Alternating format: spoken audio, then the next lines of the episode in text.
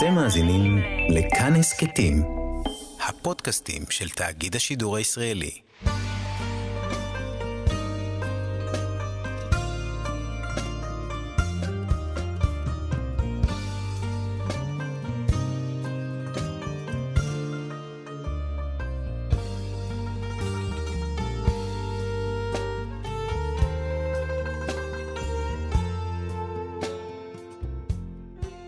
שלום כאן מורשת חברות הלימוד משותף עם רבנים ואנשי חינוך בנושא תנ"ך, הלכה ואמונה. היום אנחנו לומדים תנ"ך יחד עם הרב דוקטור יוסף מרקוס, מרצה לתנ"ך ותורה שבעל פה, ומרכז ימי העיון בתנ"ך במכללת הרצוג. כאן ליד המיקרופון, ידידיה תנעמי, שלום לך כבוד הרב. שלום ידידיה. אנחנו ממשיכים הלאה לפרק ח', עוד נבואות של ירמיה נגד העם, וכאן אנחנו uh, פוגשים את הניסיון של ההוכחה בצורה כזאת שהוא אומר להם, הגזמתם לגמרי. כלומר, אפילו הטבע יודע אה, לשמור על עצמו ואתם לא. נכון, אז אתה מת, אה, מתכוון באמת לפסוק אה, ז'. אה, בירמיהו פרק ח' יש כאן בעצם נבואה שמתחילה בפסוק ד' וממשיכה עד פרק ט', יש לה כמה חלקים. מפסוק י"ג ואילך, זו נבואה מאוד ידועה, אנחנו אה, קוראים אותה בתשעה באב, זו הנבואה שנבחרה כהפטרה לקריאת התורה mm-hmm. אה, אה, בבוקר של אה, תשעה באב, כן? אחרי מלכה אנחנו אה, כבר קוראים אה, נבואה של תשובה, דירשו השם, אבל, אה, אבל אז נגיע לזה עוד מעט, אבל לפני כן, מפסוק ד' בפרק ח' יש באמת איזושהי נבואה אה, מאוד קשה על אה, עם ישראל שלעולם לא שב, שהוא כל כך שובב, כן? יש פה, הביטוי הזה חוזר הרבה בספר ירמיהו, כינוי לעם ישראל אה, אה, ולממלכת יהודה, שובבה, כן? מדוע שובבה העם הזה, ירושלים, אה, משובה ניצחת? זאת אומרת, הם, הם לעולם לא חוזרים. או פסוק ד' עוד בהתחלה, ואמרת עליהם, כה אמר אדוני, היפלו ולא יקומו, אם ישוב ולא ישוב. זאת אומרת, בדרך כלל מי שקם, מי שנופל, קם. Mm-hmm. מי שהולך, חוזר. אתם לא חוזרים, זה לא משנה מה קורה. ואז באמת מגיעה מגיע המשל היפה מאוד הזה, פה בפסוק אה, אה, ז'. גם חסידיו השמיים ידעה מועדיה. ותור וסיס ועגור שמרו את עת בואנה, ועמי לא ידעו את משפט אדוני. אז כל מי שגר כאן בארץ, אבל האמת שזה לא רק בארץ ישראל, יש לפעמים, הרבה, מה זה לפעמים? הרבה מאוד נבואות או אה, דברים בתורה בכלל, שאפשר להבין אותם אה, אה, עד הסוף רק כשחיים בארץ ישראל ומכירים את העונות, שנה. העונות ואת הריאליה. פה חסידה, הנדודים שלה היא, היא גם במקומות נוספים בעולם באירופה, ולכן גם הפרשנים, כמו רש"י ורד"ק ואחרים, תיארו את התופעה של, mm-hmm. של הנדודים של החסידות בצורה מופלאה, כפי שאנחנו גם מכירים אותה היום. ובעצם פה אומר ירמיהו, החסידה יודעת את מועדיה, כן? אגב, יכול להיות מועדיה פעמיים, כי אנחנו יודעים שהחסידות באמת אה, נודדים פעמיים, בסתיו, ואחרי זה באביב. אה, ראיתי אה, אה, שדוקטור משה רענן, שהוא איש אה, ארץ ישראל, וככה אה, כתב על, על הדבר הזה, שבאופן כללי החסידות אה, בסתיו הן נודדות יותר באזור מזרח הארץ. אה, מעל ענתות, לצורך העניין, כן? ירמיהו mm. יכול לצפות mm. בהם. רואה את זה, כן. רואה את זה ממש. אה, אבל רואים את זה גם אה, אה, עד היום, כן? אני בגוש עציון, לפני שלושה שבועות, היה איזה יום אחד ספציפי, ככה, שיצאנו למרפסת, ופתאום אנחנו רואים להקות של חסידות, שבאמת עוברות. באביב, בדרך חזרה, אז הם יותר באזור מישור החוף, כן? יותר כן. מערבה. יותר, אה, הנדודים שלהם. זה מעניין, ואולי לכן אומר מועדיה, כאילו שני העונות שבהם, אה, אה, שתי העונות שבהם החסידות נודדות. אז אומר כאן ירמיהו, אותן חסידות וגם ציפורים נוספים, נוספות, הן יודעות לשמור את, את בואנה. זאת אומרת, הן יודעות מתי ללכת, אבל גם יודעות מתי לחזור. אבל עם ישראל לא ידעו את משפט השם. זה מעניין, כי זה מזכיר לנו את אה, ישעיה, ידע שור קונהו, וחמור, אבוס ועליו, שוב ההשוואה החיים, של הטבע, בעלי כן, החיים. יפה מאוד, אבל עם הבדל מאוד גדול. שמה, כאשר בישעיהו פרק א', הוא גם כן בעצם מתאר את הבגידה של העם ומשווה את זה לבעלי החיים. אז זאת אומרת, הוא אומר, ישעיהו פרק א', פסוקים ב' וג', נכון? בנים גידלתי ורוממתי, והם פשו בי. כן. ידע שור קונהו וחמור אבוס בעליו, ישראל לא ידע ועמי לא התבונן. אבל זה משל דומה, אבל גם שונה. כי שמה זה, אה, אה, המשל הוא על שור וחמור שהם נאמנים תמיד לאב. לבעלים שלהם. יודעים את המלאכה שלהם, כן? בדרך כלל הם לא מורדים. ועם ישראל הוא ילד שלא אה, אה, לא יודע את בעליו. אבל ירמיהו מדבר על משהו טיפ-טיפה אחר. הוא אומר, יש ציפורים, יש בטבע תופעה של אה, אה, נדידות. ובנמשל הכוונה, בסדר, לפעמים חוטאים ונודדים. כן, שוב, החסידה לא mm-hmm. חוטאת בזה, אבל זה הסמל שבדבר. לפעמים הולכים למקום אחר, אבל אפילו אותן ציפורים יודעות בסוף לחזור, כן? אגב, זה, זה מדהים, בכלל, הנושא הזה של אה, נדידות בעלי החיים, אה, גם עם, גם עם יונות, כן? הרי יונות דואר שהיו עד לפני מאה שנה, ראיתי אה, לא מזמן, קראתי על זה שהפלא של חזרת היונה לשובח שלה הוא כל כך גדול, בגלל זה לא רק שאם לוקחים אותה, אם היא אה, עפה לה מהשובח, בסדר? היא יודעת לחזור. זאת אומרת, היא יודעת לשחזר את המסלול mm-hmm. חזרה. גם אם תיקח את היונים עד מרחק של כמה מאות קילומטרים, משהו כמו, אם אני לא טועה, 300 קילומטרים, בתוך אוטו סגור. הם לא, אין להם מושג לאיפה הם הגיעו. תשחרר אותם, יומיים שלושה הם חוזרים. מדהים. ואף, ולא יודעים, לא יודעים להסביר... איזה ווייז יש להם. איך הן יודעות לחזור, כן? הרי הן לא יודעות איפה הם. יש איזה משהו שמצליח להחזיר אותם חזרה. ופה בעצם אומר ירמיהו, וממשיך הלאה את המשל של ישעיהו, זה לא רק שאתם לא חיה נאמנת.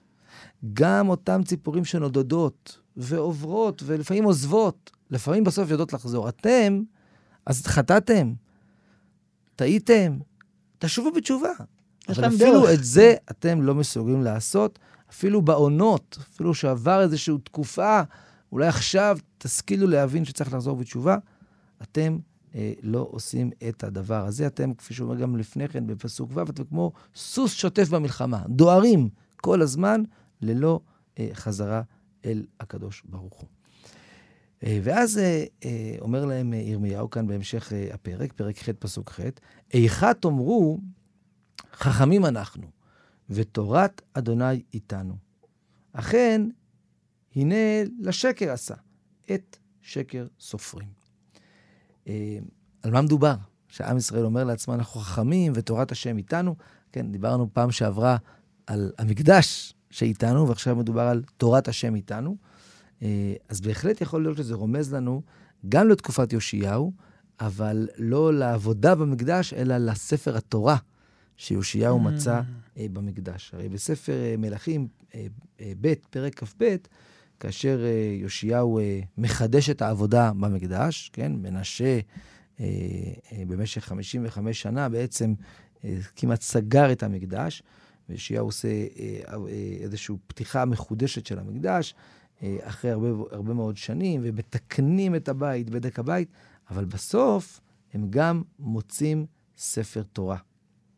כן, ויגד שפן הסופר למלך לאמור, ספר נתן לי חלקיה הכהן, ויקראהו שפן לפני המלך, ויקרא שמוע המלך את דברי את ספר התורה, ויקרא את בגדיו.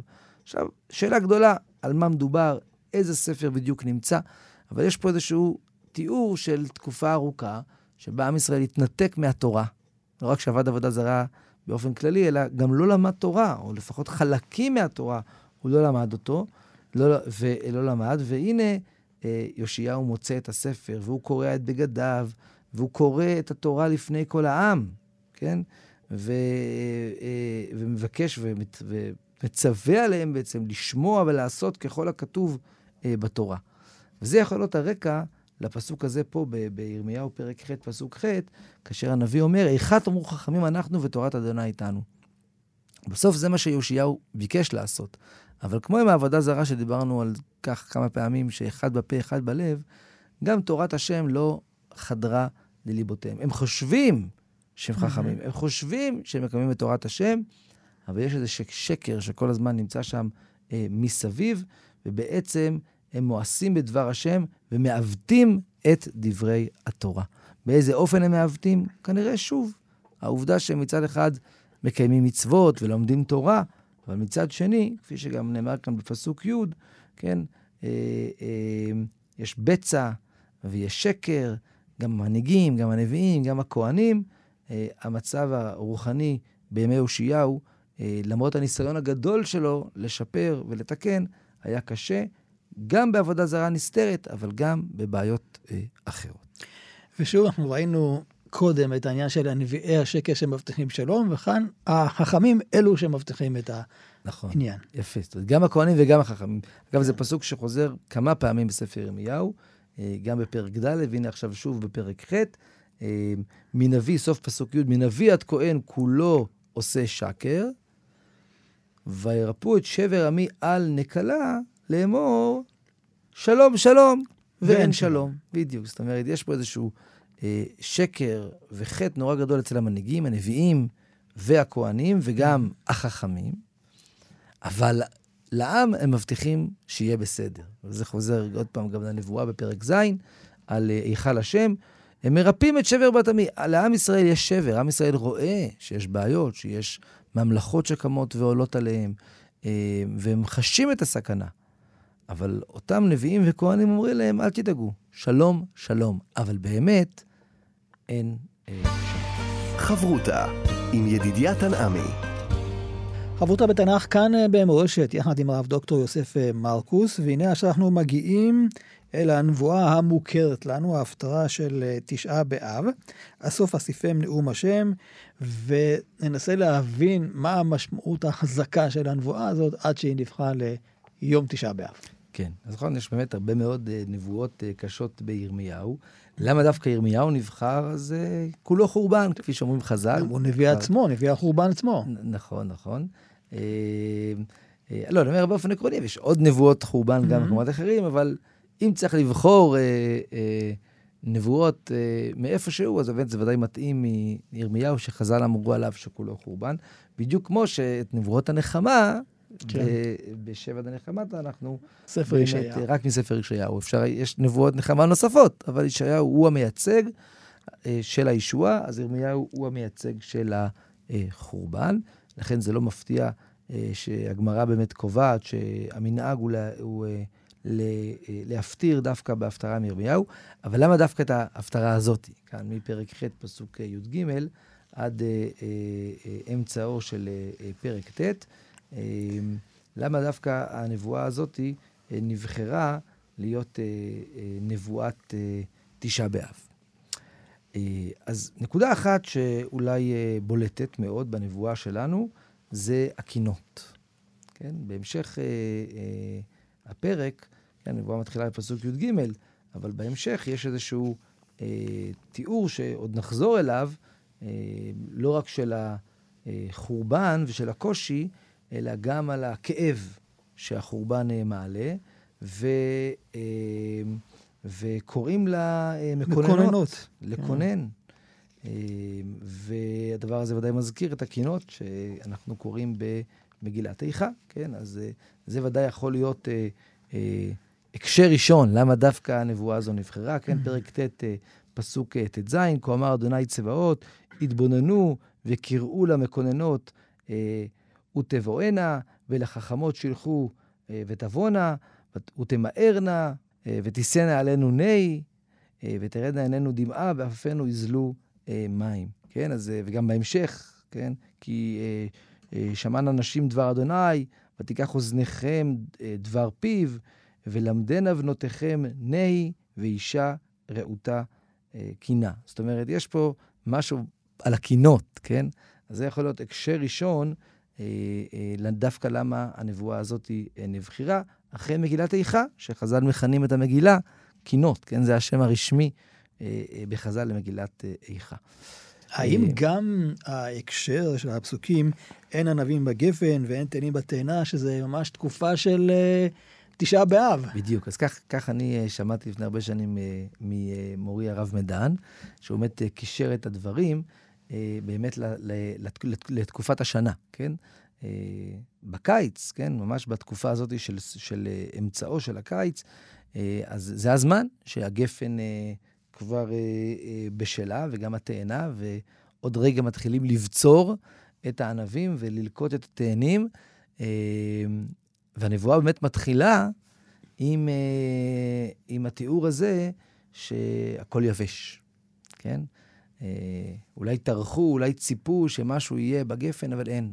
הכל ריק, אין ענבים בגפן ואין תאנים בתאנה, ועלה נבל, שום דבר לא uh, קיים. ואפשר להוסיף אפילו עוד יותר, כן, זאת אומרת, זה, זה מתאים לעונה של תשעה mm-hmm. באב, uh, של הקיץ, uh, אבל אפשר להוסיף אפילו גם את ממש הפסוקים הראשונים. הסוף אסיפם נאום אדוני. עכשיו, מה זה הסוף אסיפם? סוף אסיפם זה, זה משהו קשה, זה הקדוש ברוך הוא אוסף במובן של אה, אה, פגיעה, כן? בעצם אה, אה, אה, אוסף אותם ו, אה, ומכה בהם, כן? זה, זה משמעות אה, הפסוק, כן? לשון סוף, לשון השמדה. Mm. אה, מופיע גם בעוד מקומות, פה גם בצפניה, פרק א', אה, פסוק אה, ב', גם אה, מופיע אה, אותו דימוי. אסוף אסף קול מעל פני האדמה נאום אדוני, אסף אדם ובהמה, אסף עוף השמיים ודגי הים והמחילות את הרשעים והחטאתי את האדם על פני האדמה נאום אדוני, כן? זאת אומרת, אספה זה לשון סוף, ואולי באמת אוספים משהו ואז משמידים אותו.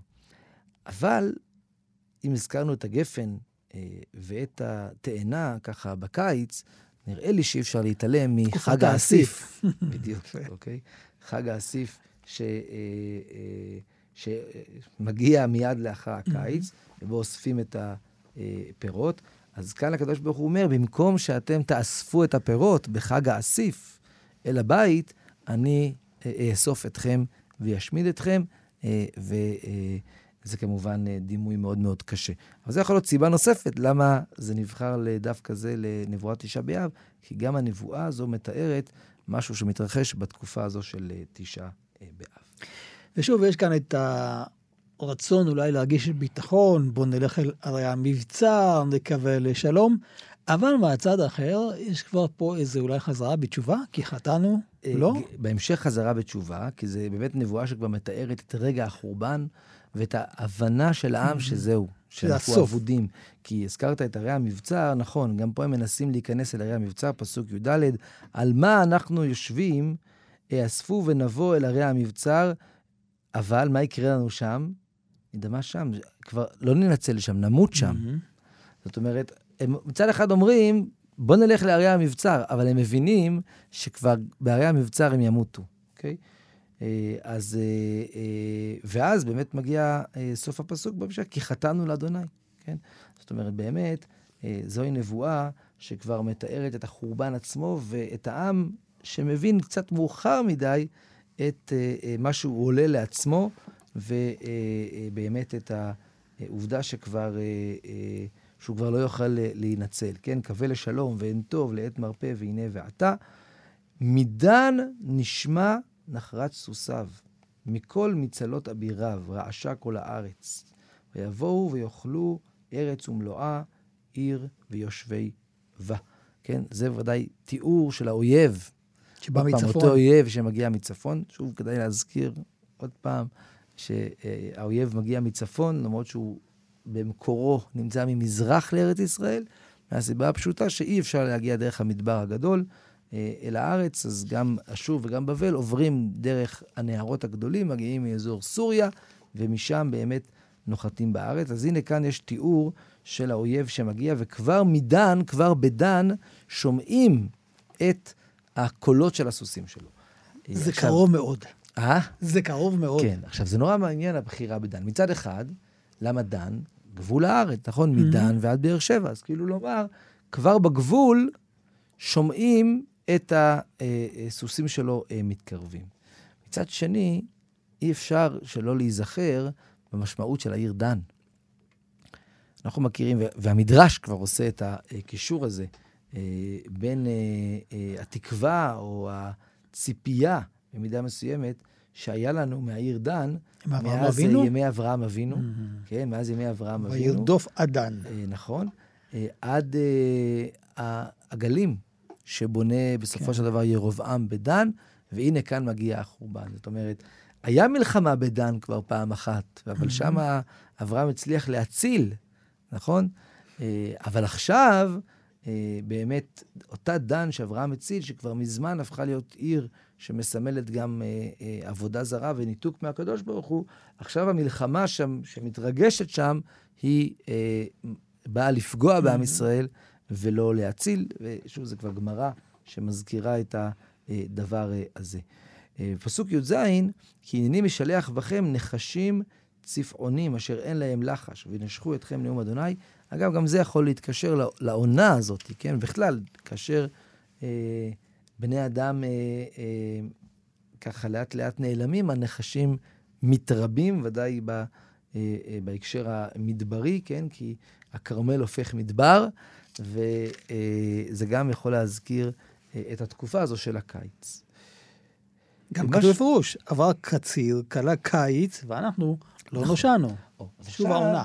פה בעצם אנחנו רואים בנבואה שהנבואה הזאת היא, היא מתחילה עם אה, אה, אמירה כללית שהקדוש ברוך הוא הולך עכשיו להשמיד אותם, ואיזשהו תיאור של מה שקרה רגע לפני החורבן, כן? היה שממה, אה, ערי המבצר כבר לא מגנים, אבל אז, הנב... וה... והאויבים כבר בפתח, אבל אז הנבואה כבר מתארת מה קרה אחרי החורבן. וגם מתארת את אה, עם ישראל שכבר גלה.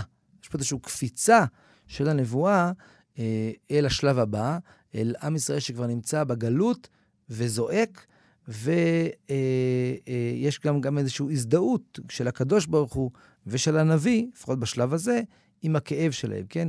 פסוק י"ט, הנה כל שבת בת עמי מארץ מרח... מרחקים, האדוני הן בציון, אם מלכה הן בה, מדוע יכסוני בפסיליהם באבלי נכר, כן? הם מתלוננים כשהם בארץ מרחקים, למה, אה, למה זה קרה לנו? והם רואים את זה, ופה אנחנו מגלים עוד פעם שגם אחרי הגלות, הם לא השכילו להבין עד הסוף, לפחות לא כולם, מה מה? הטעות שלהם. כן. הם מבחינתם, עוד פעם, אומרים, אם גלינו, אז כנראה שהקדוש ברוך הוא לא שוכן בציון. זאת אומרת, אה, אולי איזשהו חוסר אמונה, בעיה, בעיה באמונה. והקדוש ברוך הוא אומר להם, לא, אתם הכסתם אותי בפסיליהם, באבלי נכר. זה הבעיה. זה לא שאם יש אלוקים בציון, אז לעולם תהיו פה. הקדוש ברוך הוא ישרה, את שכינתו בתנאי שתתנהגו כמו שצריך. כן, כי יש כאלו שחושבים שעצם הגלות היא אולי הוכחה לכך שהקדוש ברוך הוא לא אה, איתנו. אבל בכל מקרה זה ממשיך ומתאר את מה שהם מרגישים. עבר, ק- עבר קציר, כלה קיץ, ואנחנו לא נושענו. זאת אומרת, הם כבר בגלות, והם אולי הם ציפו שזה יהיה מאוד מאוד קצר, אבל אה, אה, הדבר הזה לא, אה, אה, אה, לא נגמר כזה מהר, והם לאט מתחילים אה, להבין שהם נכ- הגיעו לאיזושהי מציאות חדשה, אה, שהיא לא, אה, של גלות ארוכה, שלא אה, מסתיימת במהרה. אה, פסוק כ"ב הוא נורא נורא מעניין. הצורי אין בגלעד, אם רופא אין שם, כי מדוע לא עלתה ארוחת בת עמי. כן, כנראה שיש משהו אה, בגלעד שקשור אה, לרפואה, כן? אה, זה גם הכיוון שאליו הם הלכו כשהם גלו, נכון? הם הלכו בעצם צפונה לגלעד, ומשם אה, לאזור בבל, כן? כמו אה, בכיוון ההפוך שעשה מסלול של אה, אברהם. אה, ראיתי שהרב יהודה שביב, זיכרונו לברכה, העיר על הצורי בגלעד, וזה מזכיר את השיירה שיוסף נמכר ממצרים. ואותה שיירה מביאה איתה גם, בין השאר, צורי. את הצורי, אה, וזה מתקשר לגמרי להמשך הנבואה פה, שמתארת את האחים הבוגדים אחד בשני. אז יש פה איזשהו רמז לאותה בגידה ראשונית שהייתה אה, אה, בתוך עם ישראל בין אה, אה, יוסף אה, ואחיו. פסוק כ"ג זה כנראה הנביא, זה סוף הפרק, אבל הנבואה ממשיכה בפרק הבא. אה, זה כנראה הנביא שבעצם עוצר לרגע, אם נרצה, מהתיאורים של החורבן, ובאמת אה, מזדהה עם הכאב הזה, מי ייתן ראשי מים, והיני מקור דמעה, ואבכה יומם ולילה את חללי בת עמי. כן, זאת אומרת, אה, אה, הנביא פה אה, אה, מזדהה עם הכאב של העם, אה, וזה כבר הזכרנו, שירמיהו כל הזמן קופץ ככה בין אה, תפקידים שונים, בין, נבוא, בין אה, נביא של תוכחה והזדהות עם התוכחה, וטענה שהעם לא בסדר, לבין אה, אה, נבואות או אמירות שמביעות את ההזדהות עם העם. ואז יש תגובה. בפרק ט', פסוק א', זה ההמשך, וכאן נחלקו הפרשנים מי אומר את זה. כן, בפסוק האחרון של פרק ח' שקראנו עכשיו, בפשטות זה ירמיהו.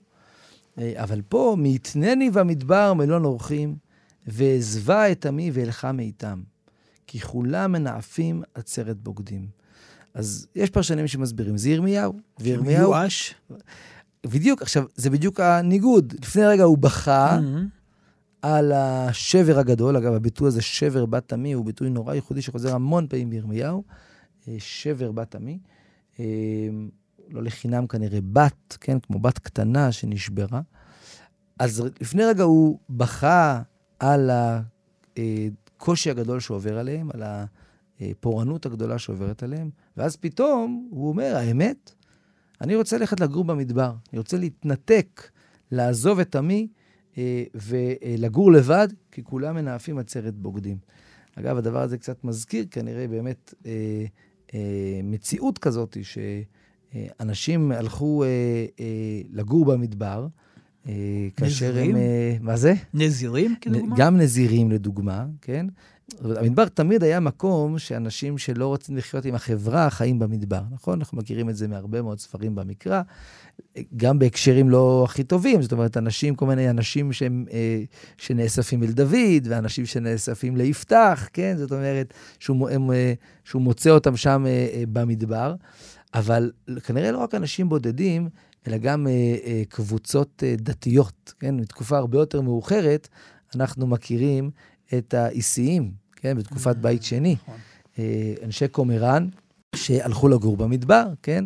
שם אפשר לגור בבדידות, אף אחד לא יעבור אה, ויבקר אותך.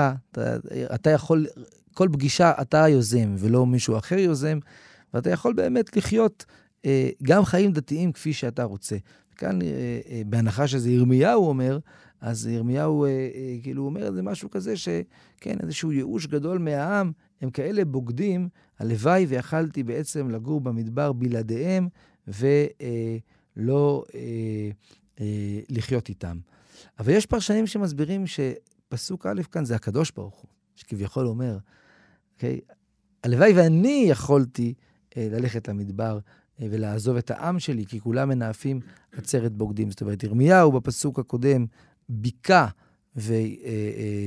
והזדהה עם הסבל של העם, אבל הקדוש ברוך הוא מגיב לו ואומר, אתה בוכה על הסבל שלהם, אני בעצם רוצה לעזוב אותם כביכול, בגלל שהם כולם בוגדים, וזה ממשיך מיד בפסוק ב', ואז בעצם כל הפסוקים כאן הבאים אה, אה, מתארים את החטא המרכזי בנבואה הזאת.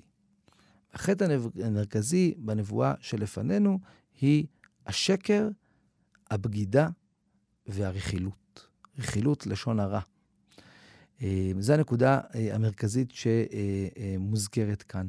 אנחנו הרבה פעמים מדברים על זה, חז"ל אומרים שבית ראשון נחרב בעוון עבודה זרה, ובית שני בעוון שנאת חינם, אבל כמובן שהדברים לא חתוכים, וגם חז"ל לא התכוונו לומר שזה היה החטא היחיד. והנה כאן דווקא ירמיהו בפרק ט', דווקא פה בנבואה הזו שאנחנו אה, קוראים אותה בהפטרה של תשעה באב, דווקא מבליט בעיקר את העניין של הבגידה. איש מרעהו ישמרו, ועל כל אח אל תבטחו. כי כל אח עקוב יעקב, וכל רע רכיל יהלוך. הזכרנו מקודם את יוסף והאחים, יש כאן ודאי רמז לכל אח עקוב יעקב, כן?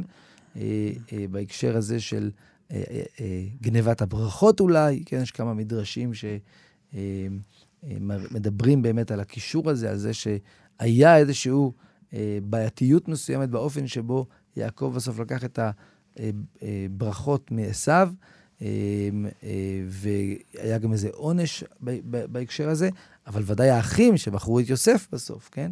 זו הנקודה העיקרית פה, שבני יעקב מכרו את יוסף, ואי אפשר לסמוך אחד על השני, זה החטא המרכזי אה, שמופיע פה.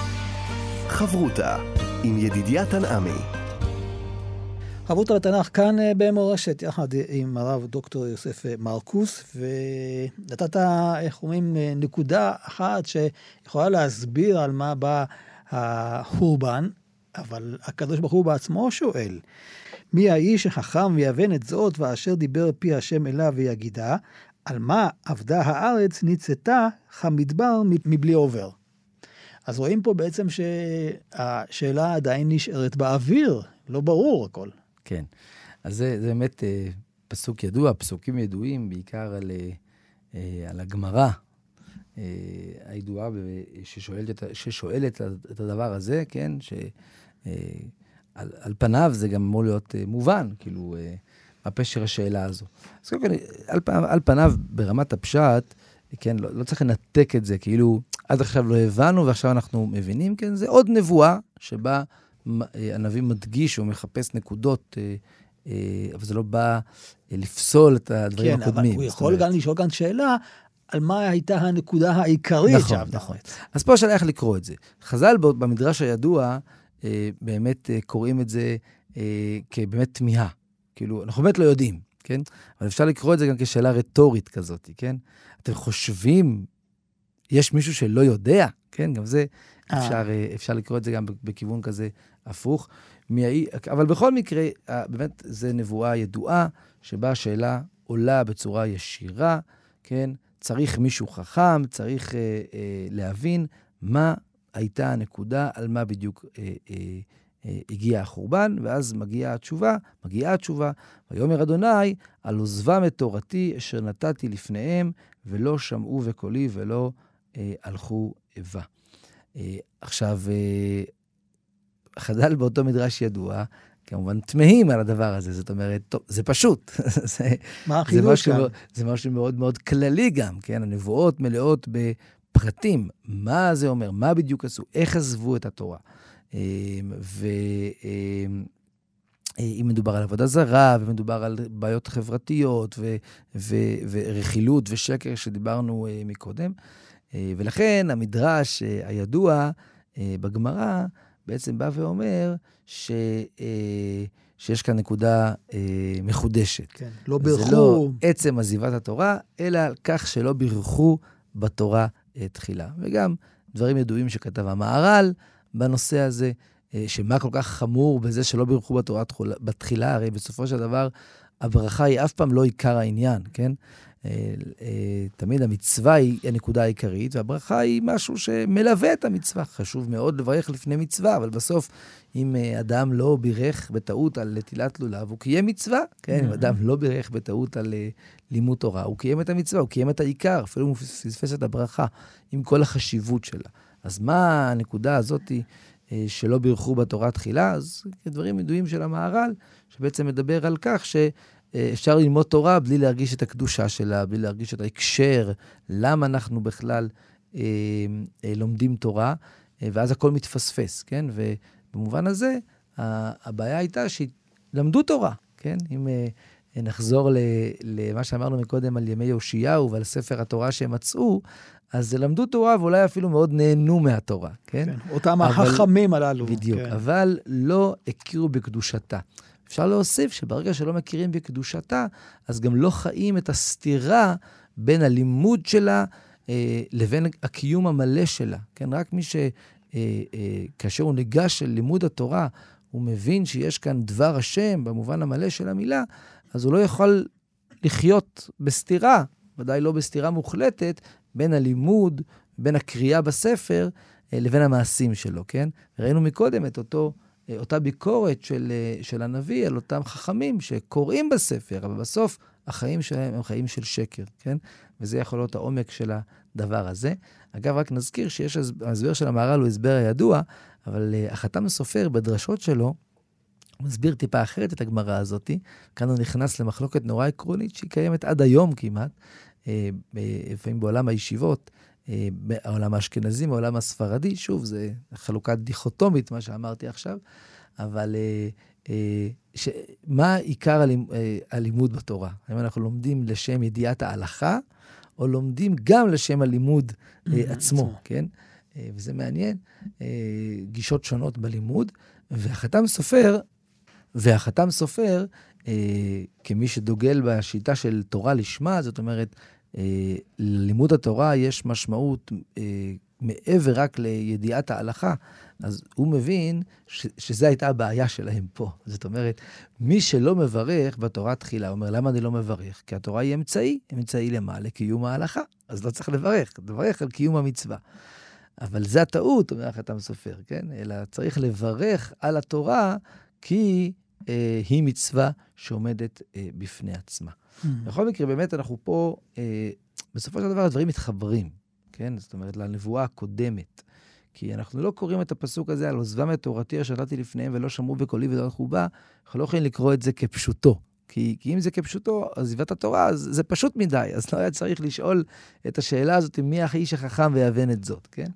אלא כנראה הדברים מתקשרים, אה, בין אם לפי המדרש הזה שלא בירכו בתורה תחילה, ובין אה, ככה על פי הפשט פה, שעזיבת התורה, במובן הזה שלמדו תורה, כי קראנו בתחילת הפרק, כאמור, על אותם חכמים שלומדים את התורה.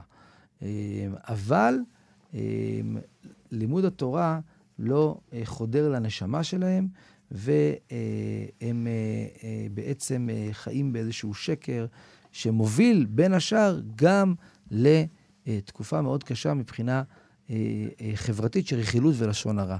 רק אולי נסיים בשאלה, מתי הייתה תקופה כזאת, ש... אה, שיכלה, או מה יכלה אותה סיטואציה והרקע שגרם למצב כזה שבו אי אפשר לסמוך אחד על השני. אז הרב מדן הציע שזה קשור לימי יהויקים. אה, לקראת סוף ימיו של ירמיהו, לקראת סוף הממלכה, כאשר אה, אה, העם רצה להמליך את יהויחז, הבן הצעיר של יאשיהו. אבל, אבל בסופו של דבר יהויקים הבטיח לפרעה הרבה מאוד כסף, והוא מינה אותו. ואנחנו יכולים להניח שברגע שהוא קנה את המלוכה בשוחד מצד אחד, והעם לא אוהב אותו מצד שני, אז הוא צריך הרבה מאוד אנשים אה, שיעזרו לו להחזיק את השלטון. אז הוא קונה גם אותם בכסף, אנחנו מכירים את זה, נכון? אה, מרודנים שונים, שהאופן שבו הם אה, בסופו של דבר שולטים, אה, כאשר יש להם התנגדות עקרונית מצד העם, זה על ידי uh, צבא של מלשינים ואנשי ביון שעוברים בין האנשים עד שכולם מפחדים לומר משהו. וזה יכול להיות איזשהו רקע לתקופה שבה אנשים הלשינו אחד על השני כלפי המלוכה, והדבר הזה כמובן מתגלגל להלשנות נוספות וללשון הרע ורכילות, אה, שזה מופיע כאן כעיקר הבעיה בנבואה שלפנינו. אולי נשלים ונחתום עם ממש הפסוקים האחרונים.